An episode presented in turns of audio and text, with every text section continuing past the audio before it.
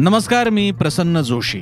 साम T V डिजिटलच्या लक्ष असतं माझं या ऑडिओ पॉडकास्टमध्ये आपल्या सगळ्यांचं स्वागत. लक्ष असतं माझं हा आपला एक असा प्रयत्न आहे ज्याद्वारे आपण नेहमीच्या बातम्या घडामोडी व्यक्ती संस्था या सगळ्यांबाबतीत जेव्हा त्या चर्चेत असतात त्यांच्या बातम्या होतात त्यांबद्दलचे काही वेगळे कंगोरे पैलू उलगडण्याचा हा प्रयत्न म्हणजे लक्ष असतं माझं ऑडिओ पॉडकास्ट. आजचा विषय घेण्याला कारणीभूत ठरली एक बातमी. तसं तर नेहमी बातम्यांवरच आपण बोलतो पण या बातमीनं नेहमीचा नेहमीच्या आयुष्यातला एक असा कंगोरा पुढे आणला की जो इतर वेळी आपल्यासमोर येतोच असं नाही.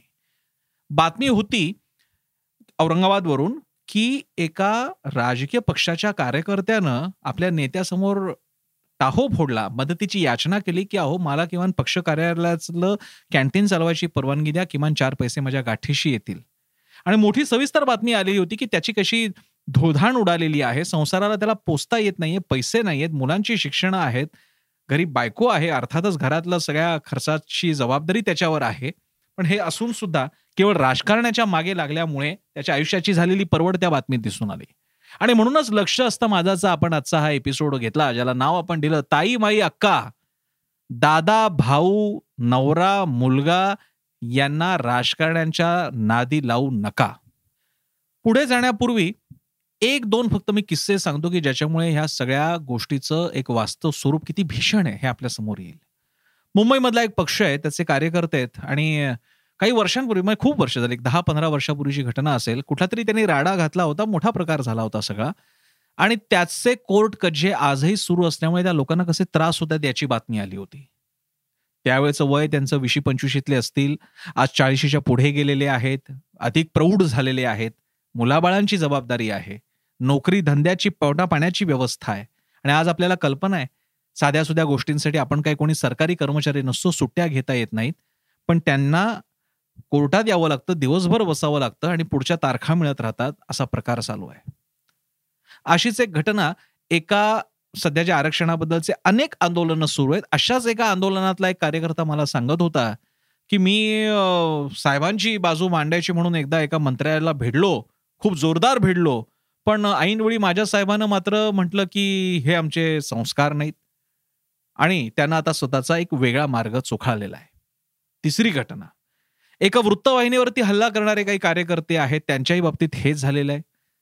त्या वाहिनीमध्ये ज्याने हल्ला केला आणि कुठल्या तरी एका व्यक्तीला लागलं त्यात ती व्यक्ती गेली आणि त्यानंतर अजूनही या व्यक्तीच्या मागे केसचं शुक्ल काष्ट आहे. आणि अशा असंख्य घटना सांगता येतील. मुद्दा असा आहे की या कार्यकर्त्यांचं होतं काय? करायचं काय? आपल्याला आंदोलनं दिसतात तोडफोड दिसते आकरस्थळी भाषणं दिसतात कार्यकर्त्यांचे मोर्चे दिसतात कार्यकर्त्यांनी लावून धरलेले फलक दिसतात. पण हे सगळं झाल्यानंतर त्या कार्यकर्त्याचं काय होतं? आणि थोडंसं या कार्यकर्त्यांबद्दल म्हटलं बोलावं म्हणूनच आजचा हा पॉडकास्ट कार्यकर्ते मी तीन प्रकारचे मानतो. एक बेरकी कार्यकर्ते. एक न्यूसन्स तयार करणारे उपद्रवी कार्यकर्ते. आणि तीन फरफट होणारे कार्यकर्ते. बेरकी कार्यकर्ता हा त्याचं त्याचं बरोबर त्याने सेटिंग केलेलं असतं. त्याला माहीत असतं आपल्याला पुढे कसं जायचंय कोणाचे काय खांद्यावरती पाय ठेवायचे. कोणाला आपल्या पायाखाली घ्यायचं आणि कोणाला आपल्या पायावरती आपल्या हातावर पाय ठेवू द्यायचा हे त्याला कळलेलं असतं. तो त्यानुसार वागत असतो. आणि छोटी मोठी छोटी मोठी काहीतरी कामं करत पैसा मिळवत तो सत्तेच्या वळचळणीला राहतो आणि आपलं आयुष्य पुढे नेत असतो. त्यातून नशिबाने साथ दिली तर राजकारणात पुढे सुद्धा जाता येतं पक्षात पुढे जाता येतं. थेट राजकारणात जाता आलं नाही तरी नेत्याच्या आसपास राहून त्याचा पीए बनवून स्वीय सहाय्यक बनवून त्याच्या वरच्या नेत्यापर्यंत जाऊन शहरात जाऊन अशी कामं वगैरे करून मग कुठल्या तरी मंडळावरची नियुक्ती वगैरे असेल कुठेतरी एखाद्या संस्थेवर लागणं असेल कुठेतरी स्वतः एखाद्या ठिकाणी थोडीशी जरा हिंमत असेल तर पतसंस्था वगैरे काढली आणि अशा कुठल्या ना कुठल्या मार्गातून थोडं कल्याण करून घेणारे कार्यकर्ते असतात. हा सुद्धा एक तसा बरा गट म्हणायचा किंवा काहीतरी त्यांना माहीत असतं की या राजकारणाकडून अपेक्षा काय बाळगायची. दुसरा गट आहे तो थोडासा उपद्रवी तेवढाच मुजोर सत्ता हवी सुद्धा आहे त्यासाठी वाटेल ते करायची तयारी आहे. आणि स्वतःकडे सुद्धा कुठल्या ना कुठल्या प्रकारची सत्ता आहे. लक्षात घ्या सत्ता म्हणजे केवळ राजकारणातून येणारी सत्ता नसते. आपल्या मागे उभा असणारा आपला समाज आपल्या हाताखाली असलेली पोरं टोरं ज्यांची एक स्वतःची शक्ती असते यांना त्या मार्गाने आलेली संपत्ती असते त्याचा स्वतःला एक माज असतो गर्व असतो तो पैसा खर्च करायची कुवत असते. आणि या सगळ्यातून एक न्यूसन्स व्हॅल्यू तयार होते. उपद्रव मूल्य तयार होतं. कुठली तरी संघटना तयार करायची. त्या संघटनेच्या माध्यमातून हळूहळू प्रमाणात आपलं एक वर्चस्व गाजवत न्यायचं. राडा करायचा मग कौतुक होतं. पेपरमध्ये बातम्या येतात. आणखी लोक जोडले जातात. आणि याच्या गुणाकारानं स्वतःचं एक अस्तित्व तयार होतं. आणि असं अस्तित्व तयार झालं की राजकारण्यांची नजर तुमच्याकडे जाते. राजकारणी तुमची मदत मागायला येतात. मग तुम्ही राजकारणाला मदत करता. पुढच्या स्टेजमध्ये तुम्ही राजकारणी बनता. आणि राजकारणाचा प्रवास सुरू होतो. ही झाली दुसरी दुसऱ्या प्रकारच्या कार्यकर्त्यांची वृत्ती. मी म्हणतो मला यांच्याही बद्दल काही म्हणायचं नाहीये यांच्या दृष्टीने सुद्धा क्लिअर आहे की काय करायचं आणि कसं पुढे जायचंय पण जो एक अतिशय मोठा असा फेसलेस चेहरा नसलेला कार्यकर्त्यांचा वर्ग आहे मी त्याच्याबद्दल बोलतोय. एक असा वर्ग की ज्याला माहीत नाही की नेमकं काय करायचं एक छोटासा एक विनोदी व्यंगचित्र पाहिलं होतं. एक गाडी अशी धुराळा उडवत जाते आणि दोन कार्यकर्ते आपल्या बाईकवरती आहेत म्हणतात की अरे चल पटपट शंभर रुपयाचं पेट्रोल टाकूयात. नेत्यांची आपली साहेबांची गाडी पुढे गेली. आणि हेच चित्र महाराष्ट्रात असंख्य कार्यकर्त्यांचं आहे. वयाच्या एका टप्प्यावरती कुठेतरी कुठल्या तरी कार्यक्रमाला जाणं होतं. जरा भावल्यासारखं होतं भाषण पटतं. मग त्या नेत्याच्या कार्यक्रमांना जाणं यायला होतं. मग नेत्याची नजर आपल्यावर पडते. नेता तुमचं कौतुक करतो खांद्यावर हात टाकतो. वय वर्ष आपलं वीस वीसशे पंचवीसच्या आत बाहेर कौतुक खूप वाटतं. मग त्या नेत्याच्या आपण अधीन होऊ लागतो. नेता आपल्या खांद्यावर आणखी बळकट हात टाकायला लागतो. अगदी तुमच्या अगदी दोस्तच बनवून टाकतो. तुमच्या घरी यायला लागतो. स्वतःच्या घरी बोलवतो एकत्र जेवायला बोलवतो निवडणुकीच्या मिटिंग्सना बोलवतो आता तुम्ही एकदम घट्ट कार्यकर्ते होऊन जातात. नेत्यांचं तुमच्याशिवाय पान हलत नाही असं तुम्हाला वाटू लागतं आणि ही घसट वाढू लागते. नेत्यांच्या आसपासचे लोक तुम्हाला अक्षरशः चहाचा पोऱ्या बनवून ठेवतात पण आपल्याशिवाय नेता चहा पित नाही अशा गैरसमजात तुम्ही राहू लागता. ही आहे कार्यकर्त्यांची तिसरी आणि सगळ्यात मोठी जमात महाराष्ट्रातली. सर्वपक्षीय जमात. आणि हे सगळं होत असताना एक नशा असते. महाराष्ट्राच्या आणि आपल्या सुदैवानं अजूनही महाराष्ट्रातली घरं तशी खातीपिती आहेत. एखादं पोरग जरा उंडरलं राजकारण्यांकडे तरी फरक पडत नाही. पण एक वय निघून गेल्यानंतर शेवटी तेही म्हणतात की अरे बाबा तुझं काय होणार? पैशाचं काय? लग्न करायचंय तुझं? जबाबदारीचं काय? त्यातून लग्न झालेलं सुद्धा असतं. गाव ग्रामीण भागात लग्न फारच लवकर केली सुद्धा जातात. तरुण वयात केली सुद्धा जातात. पण तिकडे दुर्लक्ष असतं. कुठून ना कुठून तरी पैसा येत असतो. काही ना काहीतरी पैशाचा मार्ग निघत असतो. मग आणखी जबाबदारी पडत जाते. निवडणुकांच्या वातावरणात तर तुमच्याकडे भरपूर अपेक्षा बाळगल्या जातात. मग हळूहळू तुमच्याही डोळ्यासमोर चित्र यायला लागतं की कदाचित आपल्यालाही तिकीट मिळेल कदाचित आपल्यालाही पुढे जाता येईल. एखाद्या सत्ता वगैरे आली तर आपल्याला एखाद्या समितीवरती वगैरे घेतील. शहरापासून म्हणजे आपल्या गावापासून ते अगदी वरच्या राज्य शासनापर्यंत सत्तेचे इतके छोटे मोठे छोटे मोठे भाकरीचे तुकडे आहेत की कुठला तरी तुकडा मिळवण्यासाठी चढाओढ सुरू होते. जातीचं राजकारण समाजाचं राजकारण गावातलं राजकारण या राजकारणाच्या प्रत्येक स्टेपवरती घाम आणि रक्त गाळून हा एक आपला बिनचेहऱ्याचा थोडी थोडासा बेरकीपणा असलेला पण बहुतांश वेळा ज्याला खरंच काही कळत नाही आणि केवळ मेंढरासारखं नेत्याच्या मागे जावं लागतं अशा प्रकारचा कार्यकर्त्याचं फार मोठं एक जाळं महाराष्ट्रात आहे. महात्मा गांधींनी महाराष्ट्राला कार्यकर्त्यांचं मोहोळ म्हटलेलं आहे पण आता हे मोहोळ राहिलेलं नाही हे एक प्रकारचं डबकं झालेलं आहे. कार्यकर्ता कसा हवा वाचन हवं दहा विषयांची जाण हवी नेता आपला काय करतोय हेही कळायला हवं स्वतःच्या करिअरचं भान हवं आणि पुढे जाण्याचं ज्ञान हवं. पण या त्रिसूत्रीचा अवलंब न करता केवळ मागे मेंढरासारखं पळत राहणं फरफटत राहणं बोलवलं की हा आमचा कार्यकर्ता घरदार सोडून नेत्याच्या बंगल्यावरती हजर.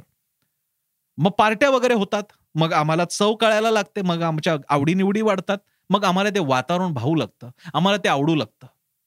मी अनेकदा या असे सगळे हे तरुण वयातले कार्यकर्ते आणि तरुण वयातले एमपीएससी युपीएससी साठी पाच पाच सहा सहा अटेम्प्ट करणारी माणसं यांना थोडंसं एकाच पातळीला पोहोचतो मी थोडंसं म्हणतोय. पूर्ण तुलना करत नाहीये मी. पण आपल्याला कळतंय की ही घसरगुंडी आहे प्रत्यक्ष साध्य काही होत नाहीये तर कोणत्या ठिकाणी आपण एक्झिट घ्यायची हे न कळणारा हा वर्ग आहे. तिशी जवळ यायला लागते त्याच्यानंतर मात्र फ्रस्ट्रेशन जाणवायला लागतं कारण आता नेत्याने आणखी काही तरुणांच्या खांद्यावर हात ठेवलेला असतो. आता हे तरुण मोठे होऊ लागतात. त्यातून काही जण आणखी स्मार्ट असतात काही जणांकडे मी जसं म्हणालो तसं कार्यकर्त्यांचे एकूण तीन प्रकार आहेत. पहिल्या दोन प्रकारचे कार्यकर्ते असतात ते तिसऱ्या प्रकारच्या कार्यकर्त्यापेक्षा जास्त स्मार्ट असतात ते पुढे होऊ लागतात. आणि हा कार्यकर्ता मात्र फक्त सरफडत राहतो. एक व्हॉट्सअपवर कथा आली होती मला खूप आवडली. एका कार्यकर्त्याची दुर्दशा अशा प्रकारची ती कथा होती. आणि घरदार आधी आई वडिलांचा भ्रमनिरास केला नंतर बायकोला भ्रमनिरास केला. बायकोला सुद्धा कधी सुख लाभू दिलं नाही. मुलांच्या शिक्षणाकडे लक्ष दिले नाही मुलांच्या नजरेतून बाप उतरला आणि बापाला सगळ्यात शेवटी जाणवलं की अरे हे सगळं आपण केलं त्या नेत्याने मात्र आपल्याला काहीच विचारलं नाही. जेव्हा वेळ पडली ते आपल्याला तेव्हा आपल्याला आर्थिक मदत केली नाही का आपला संसार योग्य दिशेला मार्गाला नेला नाही किंवा आपल्याला रोजगारासाठी काही वाटेला लावून दिला असं सुद्धा केलं नाही. आणि हा असा प्रचंड मोठा वर्ग महाराष्ट्रात आहे फ्रस्ट्रेट झालेला हा वर्ग आहे. आणि हेच जेव्हा वाईट अवस्था म्हणजे गुन्हे नोंदवले जाणारे हेच लोक रसा तळाला जाणारे हेच लोक भरडले जाणारे हेच लोक आणि एकदा का केसेस दाखल झाल्या की तुमच्या केअर करिअरवरती तुमच्या व्यवसाय उद्योग धंद्यांवरती केवढा परिणाम होतो? राजकारणाचं काय? आज हा कार्यकर्ता उद्या तो कार्यकर्ता. महाराष्ट्रात एक आवाज दिला आणि थोडंफार नियोज नियोजनाचं आणि प्लॅनिंगचं कौशल्य असेल थोडी लिडरशिप असेल तर माणसं गोळा होतात सुद्धा तुमच्याकडे. या सगळ्या गोष्टीचा अंत कोणाकडे? पुढे काय होतं? नेत्याचा मुलगा मामा काका अण्णा दादा हे सगळे पुढे जातात. जवळचे कार्यकर्ते पुढे जातात. पण हा फेसलेस चेहरा नसलेला बिनचेहऱ्याचा हा कार्यकर्ता तसाच राहतो. त्याच्या संसाराची धोधाण त्याच्या संसाराची राखरांगोळी करून संसाराला पेटवून देऊन त्या आगीतून तो ऊब मात्र देतो आपल्या नेत्याला. नेता हा शेकीत बसतो आणि हा मात्र गरिबीच्या दारिद्र्याच्या अंधकारात त्या थंडीमध्ये कुडकुडत मरत जातो. आणि होऊ द्यायचं नसेल तर अशा लोकांना तुमच्या या घरच्यांनी वाचवलं पाहिजे सावरलं पाहिजे. हा माझा आजचा हा ऑडिओ पॉडकास्ट जेवढा अशा लोकांसाठी आहे तरुणांसाठी आहे तेवढा त्यांच्या आई वडिलांसाठी घरच्यांसाठी सुद्धा आहेत की आपल्या पोराकडे लक्ष द्या. तारुण्याची अतिशय महत्वाची वर्ष त्याच्या हातून निघून गेली पुढे तो काय करणार आहे? राजकारण जरूर करावं. नेत्याच्या बरोबर सुद्धा जावं पक्षीय राजकारण सुद्धा करावं. ते करत असताना माझी मर्यादा मला लक्षात आली पाहिजे. याच्यातून पुढे कसं जायचं किंवा याच्यातून बाहेर कसं जायचं? ह्या दोन गोष्टी तुमच्या समोरचा पर्याय आहे. याच्यात अडकून पडलात तर मात्र सतरंजा उचलणं याच्या पलीकडे काही नाही. ऑडिओ पॉडकास्ट कसा वाचला मला जरूर सांगा. मी सोशल मीडियावर उपलब्ध आहे. आमची वेबसाईट आहे साम टी डॉट कॉम. यूट्यूबवर आमचा चॅनल आहे तो सबस्क्राईब करा. आमचा ॲप आहे ते डाउनलोड करा. आणि सगळ्यात महत्त्वाचं म्हणजे आमची वाहिनी वृत्तवाहिनी साम टीव्ही जरूर पहा कारण वेगवान विश्वसनीय आणि विविध बातम्यांसाठी तुमचा हक्काचा स्रोत साम टीव्ही.